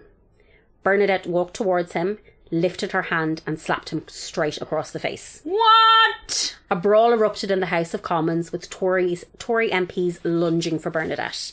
Fucking and Parliament, Parliament was suspended for the day. Bernadette dealt with the aftermath with unwavering strength and conviction, as the British press paid more attention to Bernadette's slap than the murder of fourteen people by the British Army. Bernadette stood resolute. They called her a thug, violent and unladylike. When asked about her slap years yet later, Bernadette's response was, my only regret is that I didn't hit him hard enough. I love this woman. I love her. I love her. Bernadette Devlin was born into a Catholic household of Irish Republican ideals. Her father, John, had instilled a strong knowledge of Irish, Irish history into Bernadette from a very early, early age. So Bernadette was born on the twenty-third of April nineteen forty-seven, and she was the eldest of six children. So I just wrote here in parentheses, it's important to note that neither Bernadette's parents, her mother or her father, hated the English or Protestants. They were just aware of the damage that the British government had caused Ireland. And before they met each other, they're both Catholics, they were both seeing Protestant people. Oh, so okay. They didn't hate, you know, random, you know, like I hate English people, I hate Protestants. They were just like aware of the terrible things that had happened to their country, and they were like, people are responsible for this. And where is she from? But she's from Tyrone, but she was like, not everybody is responsible yeah, for and this. I think probably the, uh, being a Catholic, they would have had a, an awful lot of injustices against them. They couldn't get jobs. That's the thing, but they and but she said like they didn't hate English people or Protestants for yeah that. They were just like, we want to like, make that change, we just know that, that this is going on and we will fix it. Yeah like, so her family lived in Cookstown in County Tyrone. Just like how I feel about the fact that there isn't any uh, croissant shops in Dublin anymore. Disgraceful. In County Tyrone, and they were working class people. So at the age of nine, Bernadette's father passed away, leaving Aww. her mother Elizabeth as an only parent to six young children. The family survived on welfare and found themselves in extreme poverty more than once. This experience would go on to shape a lot of Bernadette's views and beliefs. She described her experience on welfare as, quote, the depths of degradation, especially in like the fifties in Northern Ireland. Northern Ireland. Her activism and political career began at an early age when at eighteen in nineteen sixty-eight, she began studying psychology at Queen's University in Belfast. It was here, during the Troubles, that Bernadette would take on the, a leading role in the People's Democracy. The group were a civil rights-based group whose goal was, quote, a non-partisan, non-political organisation based on the simple belief that everyone should have the right to a decent life. The group was founded on the ninth of October nineteen sixty-eight, partly in response to an attack on the Northern Ireland Civil Rights Association in Derry on October fifth, nineteen sixty-eight by the R U C. So I don't know if... Obviously I don't people, know about that attack. I'll tell you about it. So not, I know not, not a whole lot of people who aren't Irish might understand this, but uh, Northern Ireland at that time was Catholic and Protestant. That's how it was described. Catholic people did not have the same rights as Protestants. Most no. of them were living in abject poverty. They couldn't get jobs. They weren't allowed to be in the police force. Their kids weren't given proper schools. You Some, couldn't, you could, only a household could vote. That's it. It was a household voting system. It wasn't a, a by person. Because Catholics had more kids. Yeah, person by person voting system. So that's why um, this divide had happened, and that's why there was so much injustice going on, if you're wondering, you know, what this is about. So the group consisted of members of the N C A R, as well as members of the Labour Party and Independence. So they had five aims. So this is from Wikipedia. So their a- first aim was one man, one vote, which basically means, yeah. as Sarah was saying, they were voting in households, which is fucking bullshit. Repeal on the Special Powers Act. An end to gerrymandering of electoral boundaries. So this meant that in nineteen sixty-eight, in predominantly Catholic Derry, where the total national vote, nationalist vote was fourteen thousand and the unionist vote nine thousand, the local government council com- comprised of twelve unionist and eight nationalist members, even though there was nearly double the amount of nationalists in the place at the time. So they were gerrymandering. So freedom of speech and assembly, and the fair allocation of jobs and housing. Now, this is a massive one. So the state was essentially and unapologetically biased in the favour of its majority population in terms of the allocation of council houses and jobs. So Sean O'Hagan, in his piece for The Guardian, wrote that his Catholic parents, when they got married, were on a waiting list for a council house for fifteen years mm-hmm. because they were Catholic. No other reason. Because they were Catholic. So the People's Democracy, as well as the N I C R A, saw Martin Luther King and his March on Selma as a massive inspiration. And on October fifth, nineteen sixty-eight, a four-day civil rights march was carried out from Belfast to Derry, where they espoused the non-violent tactics of King. The British government regularly banned marches from going ahead, and on the fifth of October, this was no different. William Craig, who was the Minister for Home Affairs, placed the ban hours before the march marches to take place. So he's like, yeah, they did that quite often. Y'all aren't allowed to walk through here. Yeah, it was constant. It was always done. Yeah, but they used to do it last minute. Yeah. Craig um, decided that a loyalist march that was to take place the same day Could. would take precedence. Um, the Derry activists said, fuck that shit, and decided to go ahead anyway. So this is kind of the start of the nationalists in Ireland, uh, in Northern Ireland, I beg your pardon, and the Catholics in Northern Ireland taking a stand. This is when this kind of kick, properly kicked yeah. off. So only four hundred people attended, and the organisers did voice their disappointment that there wasn't more. However, this march would lead to a seismic shift and a radicalisation of the people of Northern Ireland when the treatment of the peaceful protest, sorry, activists turned violent. So the R U C began hemming protest, pre- bleh, the R U C began hemming protesters into one area and immediately took out their batons. Like, didn't give them any warning, immediately. Um, beating men, women and children. They cracked people's skulls and spilled bloods, blood on the streets of Derry. A cameraman for R T E was on the scene and caught the event in full, filming as an elderly man was struck from behind, the baton slicing his face open. And there's actually, oh. if there's video of this, but if you don't want to watch it, don't watch it. But there's a video of it where the policeman that's doing it doesn't realise there's a cameraman. And as he hits your man, he just turns and the camera's like right in his face. Oh. And he just turns his face real fast. Oh, I'd like, I'm, I'm, I'd like to see that. So eighteen-year-old Bernadette Devlin stayed with the crowd. She was there. She tried to help, tried to stop the violence. But on that day, she realised something. She said, quote, "You could feel the hatred. That's my recollection of that day. It was my first realisation that the police hated us." Oh, God. So the coverage caught by the cameraman on that day did more to evoke outrage towards the Catholic people of treatment of the Catholic people of Ireland than years of campaigning by nationalist politicians. Derry was in the spotlight. It was being compared to the marches at Selma, to the dogged activism of Martin Luther King. People were listening, the media was listening, and Bernadette Devlin knew this would be her life's work. So as Bernadette began her activism and continued her studies, her mother suddenly passed away at the age of forty-six. Oh. Bernadette would now have to help raise her siblings as well as continue the life she was making for herself. So she had like five siblings she had to look after. She was in college studying to be a psychologist, and then she was doing all this activism work. Oh my God. I can't do anything. No. No. Bernadette held her family together as she fought for the civil rights of her own people. The reaction to the violence at the Derry March was a domino effect, which led to marches happening all over Belfast and Derry. two thousand students marched in Belfast against police violence and were met with the R U C once again trying to shut it down. A march took place in Armagh that was organised by the People's Democracy led by Bernadette. So as they marched through Armagh, they were met with ro- like rows of R U C officers. You know those images you see? And behind them, hundreds of J- Union Jack flag-toting loyalists. These were the Paisleyites, or Ian Paisley's little bunch of lapdogs. Just Google Ian Paisley, because I don't want to talk about him. I hate him. I hate the cunt. So they commandeered the town, and a rumour had spread that a Protestant shop owner had handed out pickaxe handles and wooden sticks to them in order to beat the protesters. Oh. As the marchers looked on, the loyalists lift the pick, like they lifted the pickaxe handles in an act of intimidation. So he had handed out these, like, he was like, well, beat the shit out of them. For no reason. For no reason. The R U C asked the marchers to turn back for their own safety, and they did, as the loyalists laughed and yelled at them. So they knew they were outnumbered, wasn't it? Like, they were like, they're going to kill us, like, they're going to be seven shades of shit out of us. This, however, raised a question within nationalists. What would happen if a group of nationalists commandeered a town and would not let a loyalist group pass? They already knew the answer. In both situations, loyalist violence would win. So they were like, so you're allowed to do that and tell us to fuck off. But if you come into a Catholic area, we're not allowed to tell you to fuck off because we'll have the shit beaten out of us. Yeah. So they were starting to realise this is wrong. How we're being treated is unfair. Unfair, like. Tensions were growing and Catholics and nat- uh, sorry, tensions were growing and Catholics and Unionists alike were no longer stepping back. These tensions would lead to a three-day riot known as the Battle of the Bogside.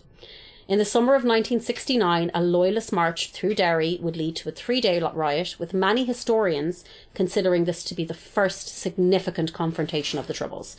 So the Troubles started in like nineteen sixty, mm. and it was like boiling and bubbling, but this is where they said it just it, it kicked off, like properly it, kicked off. It ignited. Yeah. The ongoing civil rights movement was exposing injustices in Northern Ireland. Loyalists believed this would lead to militant republicanism and a threat to the British sovereignty in Northern Ireland. Okay. So that was their biggest fear.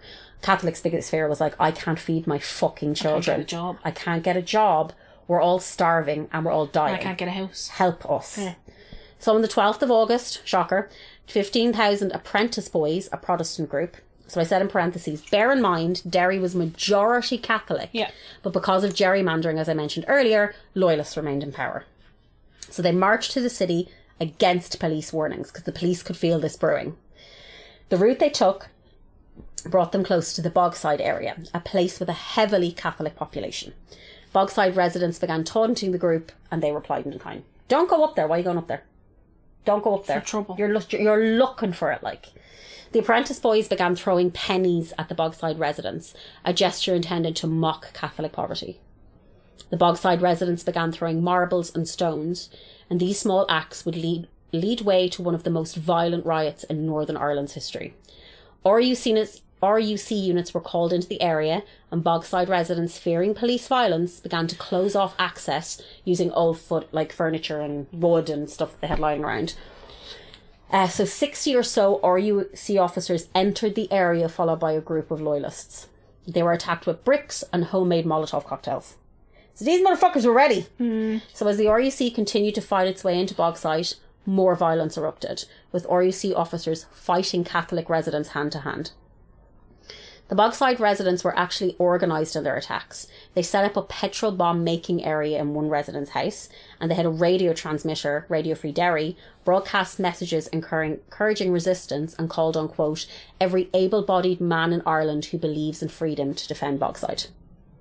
Bernadette Devlin would be one of the people who joined the fight in Bogside. Here's what I'll say about Bernadette Devlin. She put her money where her mouth was. Like, yeah. She wasn't like, oh, we need to stop this. I'm going back to my mansion. She was like, I'm getting in there. Yeah. And I'm actually going to help. And she fight. Didn't have a mansion. No, she had a ramshackle house, I'm sure, yeah. with fucking five siblings in it. So late on the twelfth of August, as the violence roared on, and the or- roared on, the R U C bombarded the area with almost eleven hundred canisters of tear gas. Jesus. A response that affected the children, the elderly, and the infirm more than the rioters themselves. They just fucking tear gassed the entire area. So by the next day, the rioting continued, with most of Bogside mobilised. The R A C began using arms and two people were shot. So people in Bogside like had this down. They were like, we have bomb making areas, we have places where you can get rocks. Like they were like, we're not letting them win this. Yeah. So in an eff- effort to draw uh, police away from Bogside, the N I C R A held a march with over fifteen hundred people attending. So their thought process was, if we go out, we'll get the police to leave Bogside because we're marching and they'll just stop what they're doing. That was like their pro- process. Instead, what happened was the rioters burned down an R U C police station um, and then the Unionists and the Protestants went in and burned down Catholic buildings to the ground, like homes, businesses, anything you could think of, they burned it to the ground, and thousands of Catholics were forced out of their homes. They destroyed the place. So on August thirteenth, this is the third day of this, during a shootout between the R U C and Catholic protesters, uh, massive trigger warning, the R U C fired a Browning machine gun into the Divis flats. Nine-year-old Patrick Rooney was shot and killed. Uh, his father, whose name is, I can't see what that is, his father, Mister Rooney, um, had heard the rioting going on. So he came home from work and he was like, we're staying inside, we're not going out because I can hear the rioting going on. It's on the street, like... So he stayed inside with his wife and he had two sons, and he was like, I want to try and keep them safe. He said um, that went on all day until that night, and there was more loyal, loyalist mobs coming down Percy Street and Conway Street. The next thing I remember was armoured cars going up and down the road, firing indiscriminately into the flats. I picked Patrick up. At the time, people got the story wrong from the press that my son was shot in bed. He wasn't. I still blame myself to this day because I lifted my kid from one room to another and Patrick was standing against the wall. Oh. They shot him in the back of the head. Nine years old. Just completely indiscriminately. Into houses? Yeah, they were shooting into houses. And I read one article from a British newspaper that said that the reason they were shooting into houses was because um, the Nationalists had them up against the wall and they just couldn't they couldn't pay attention to what they were doing. These people are trained soldiers. Yeah. They shouldn't be doing that if that's not the fucking what was case. There, what was the gun? Uh, a Browning machine gun. So Taoiseach Jack Lynch called the situation completely dire and asked for the intervention of the U N. Yeah. It was a machine gun. Jesus. Mm-hmm. He condemned the R U C for being partisan and dangerous to the people of Ireland. He said, quote, the Irish government can no longer stand by and see uh, innocent people injured and perhaps worse. I've asked the British government to see to it that police attacks on the people of Derry should cease immediately. He also ordered ambulances to be stationed along the border with Northern yeah. Ireland. So after two days of rioting, Stormont finally asked for support from London and the B- British Army was sent to Northern Ireland. The British Army agreed to not enter Bogside without permission from the residents, and they were actually largely welcomed by the Bo- by Bogside area as they were seen as a much more neutral force than the R U C. Yeah. Because they were like, realistically, the British don't really care that we're Catholic or Protestant. They don't give a shit. The R U C do. Yeah. So, as the rioting ceased, over one thousand people had been injured and four were dead, including that little boy. So Bernadette herself, who said years later that initially she had no interest in politics, decided that if she could stake a place in the government, she might be able to make some changes. She was like, if I can't do, if I'm like, I'm trying, it's not working, maybe mm. if I get into the government, I can do something. So she ran for M P of Mid Ulster. Her slogan was, I will take my seat and fight for your rights. Um, and this was a sign of her fully rejecting traditional Irish Republican principles of absenteeism, absenteeism which was a lot of like, yeah, what do you do now? We might do it, mm, you know. So on April seventeenth, nineteen sixty-nine, Bernadette Devlin became the youngest woman to be elected as an M P in Westminster. On the twenty-second of April, a day before her birthday, she swore an oath and read her maiden speech. In it, she spoke about what the, atroc- the atrocities she had witnessed at Bogside. So I'm going to read her speech, so some of her speech.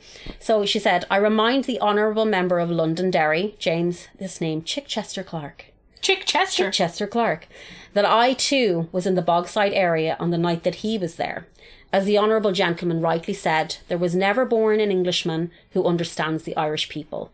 A man who is alien to the ordinary working Irish people cannot understand them, and I therefore respectfully suggest that the honourable gentleman has no understanding of my people, because Catholics and Protestants are the ordinary people, the oppressed people from whom I come and whom I represent.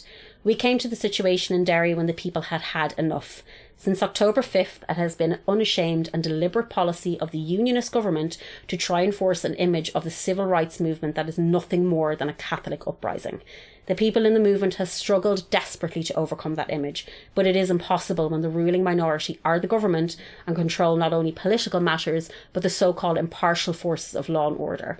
It is impossible then for us to state quite fairly where we stand. She was saying this in the House of Commons, like, mm. she's a fucking badass. How can we say that we are a non-sectarian movement and are for the rights of both Catholics and Protestants when clearly we are beaten in the Catholic areas?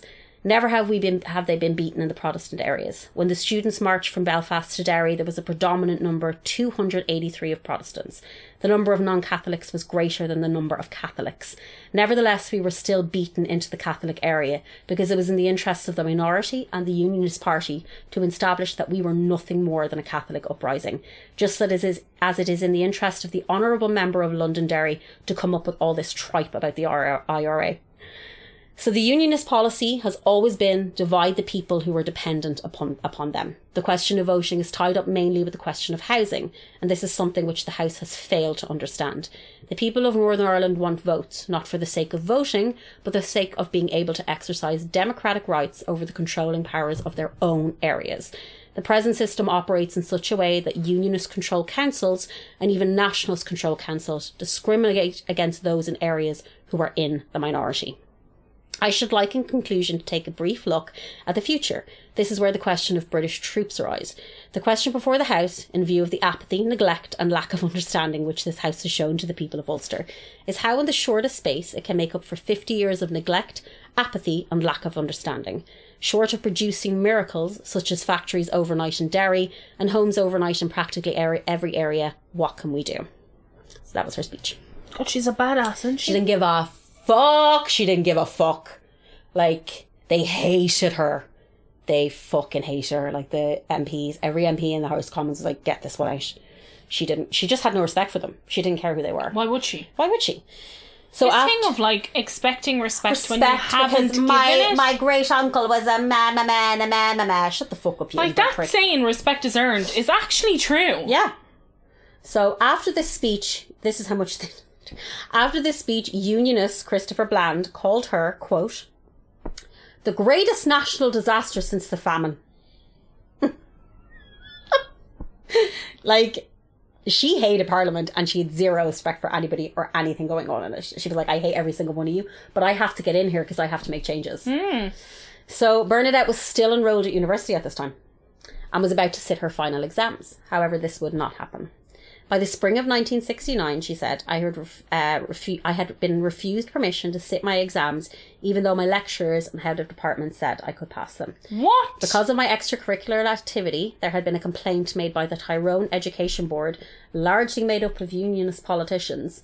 The university, as a result of, the can- of that, cancelled the last two months of my scholarship and refused to allow me to sit my exams. And they've never apologised for it to this day. In case they're thinking of it, too late, don't bother. So they won't let her sit her exams. Yeah. A bunch of Unionist politicians were like, she's too mouthy. Yeah. They... And she never got to sit no. them. No. So following the Battle of Bogside, Bernadette undertook a tour of the United States. The civil rights movement of Amer- in America was close to Bernadette's heart, and she hoped to drum up some support for the movement in Northern Ireland.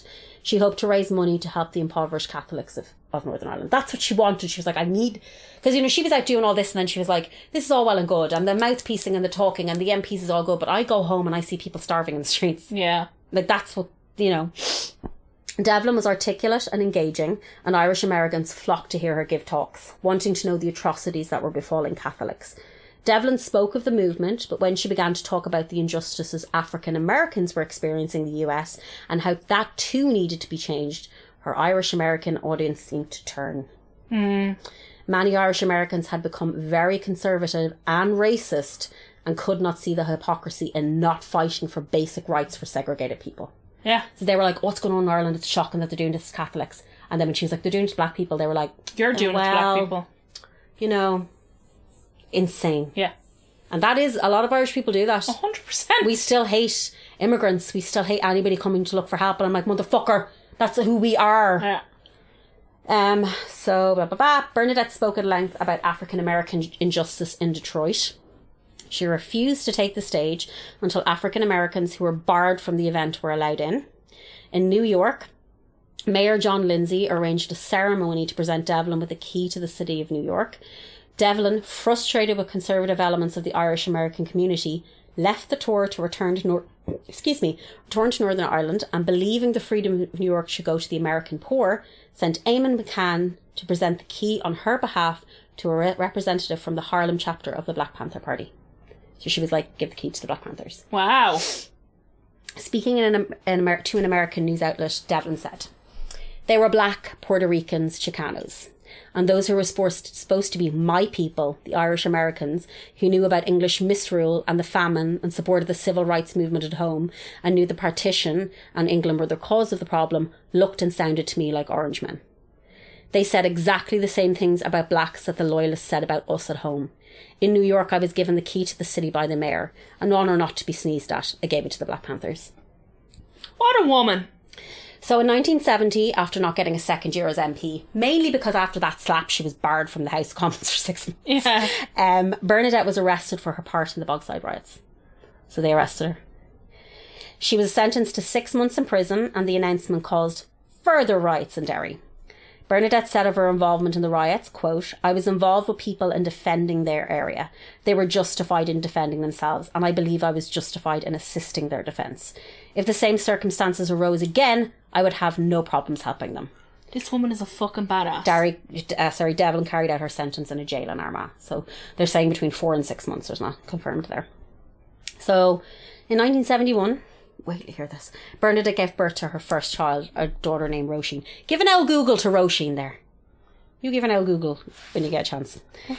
Bernadette was unmarried at the time, and a very Catholic Ireland was not supportive of her pregnancy, and it did lead to her losing a lot of support after everything she did. Fucking cunts. In nineteen seventy-three, Bernadette married Michael McAllister, um, and they were going on to have two more children together, a daughter and a son. So they had she, three kids altogether. So one year later, in nineteen seventy-four, Bernadette helped to form the Irish Republican Socialist Party, or the I R S P, with Seamus Costello. So the R S P was a Marxist-Leninist and Irish Republican party seeking the establishment of an all-Irish workers' republic. Now, here's the thing about the I R S P. Back then, that's what the I R S P was. Now, uh, they're just trying to get us to leave Europe. Yeah. So that's a whole, that's not... Stay away from that. Back then, different thing. So on the morning after the formation of the I R S P, Costello formed the I N L A. Bernadette did not want to join the I N L A, and in nineteen seventy-five she resigned from the party on a proposal that the I N L A become subordinate to the party executive was defeated. She was like, I don't want any part of this. Goodbye. So on January sixteenth, nineteen eighty-one, Bernadette and her husband survived an assassination attempt. What? Members of the Ulster Freedom Fighters, the U F F, broke into her house in County Tyrone and shot her fourteen times in front of her children. What fourteen times. British soldiers had been watching Bernadette's house at the time, but failed to stop the assassination attempt. So she had people outside her house watching her house because they knew there was somebody trying to kill her, trying to kill her, but they failed to help her. Um, subsequent allegations will be made that the British soldiers colluded with the U F F and allowed this to happen. She believes that. Devlin said that the soldiers, quote, were there to make sure the gunmen got into my house and they were caught on the way out. Bernadette argued that people were able to break into her home, shoot her husband first, by the way. So they cut the phone lines and used a battering ram to break into their door. There was British or British army men outside, didn't see this. Shot her husband twice. He was able to shout out to her, there's whatever here.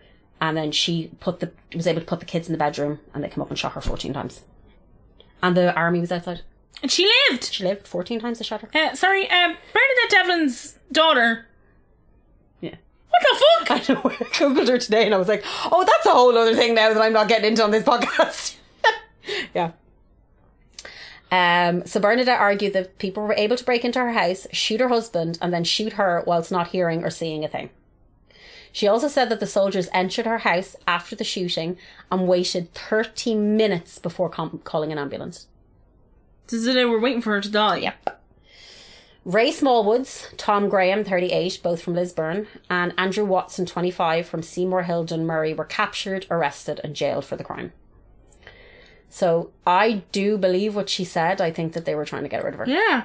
So in two thousand three, Bernadette was refused entry to the U S due to her being, quote, serious threat to the security of the United States. They regarded Bernadette's arrest in nineteen seventy as a terrorist crime. Bernadette argued against this, stating she was never involved with terrorism and had been to the state countless times since her arrest. Yeah. She's like, I wasn't terrorism. I was helping a bunch of people. Like, so she currently lives in Tyrone. And in nineteen ninety-seven, she founded STEP, which is a South Tyrone Empowerment Programme. So it's a rights-based, non-governmental organisation based in Dungannon in Northern Ireland. It provides a range of services and advocacy in areas including community development, training, support, advice for in- immigrants, policy work and community enterprise, with its commercial arm S T L currently concentrating on interpreting and translation. She's doing fucking incredible work, this mm. woman. Bernadette said that she founded it to work with those groups of people that don't, quote, fit the peace narrative: migrants, single parents, travellers, people with intellectual disabilities. She particularly works with migrant workers, a group that is, quote, changing the conversation in the North, which she says remains as sectarian as ever. She said, "I think the Catholic and Protestant middle classes minded their manners more during the war, lest they be associated with people of violence. That fear doesn't exist now. They are much freer about setting out, in their polite way, exactly the same prejudices. Everything about this place reinforces sectarianism, segregated education and segregated living." Yeah, yeah. And she's completely right. Yeah.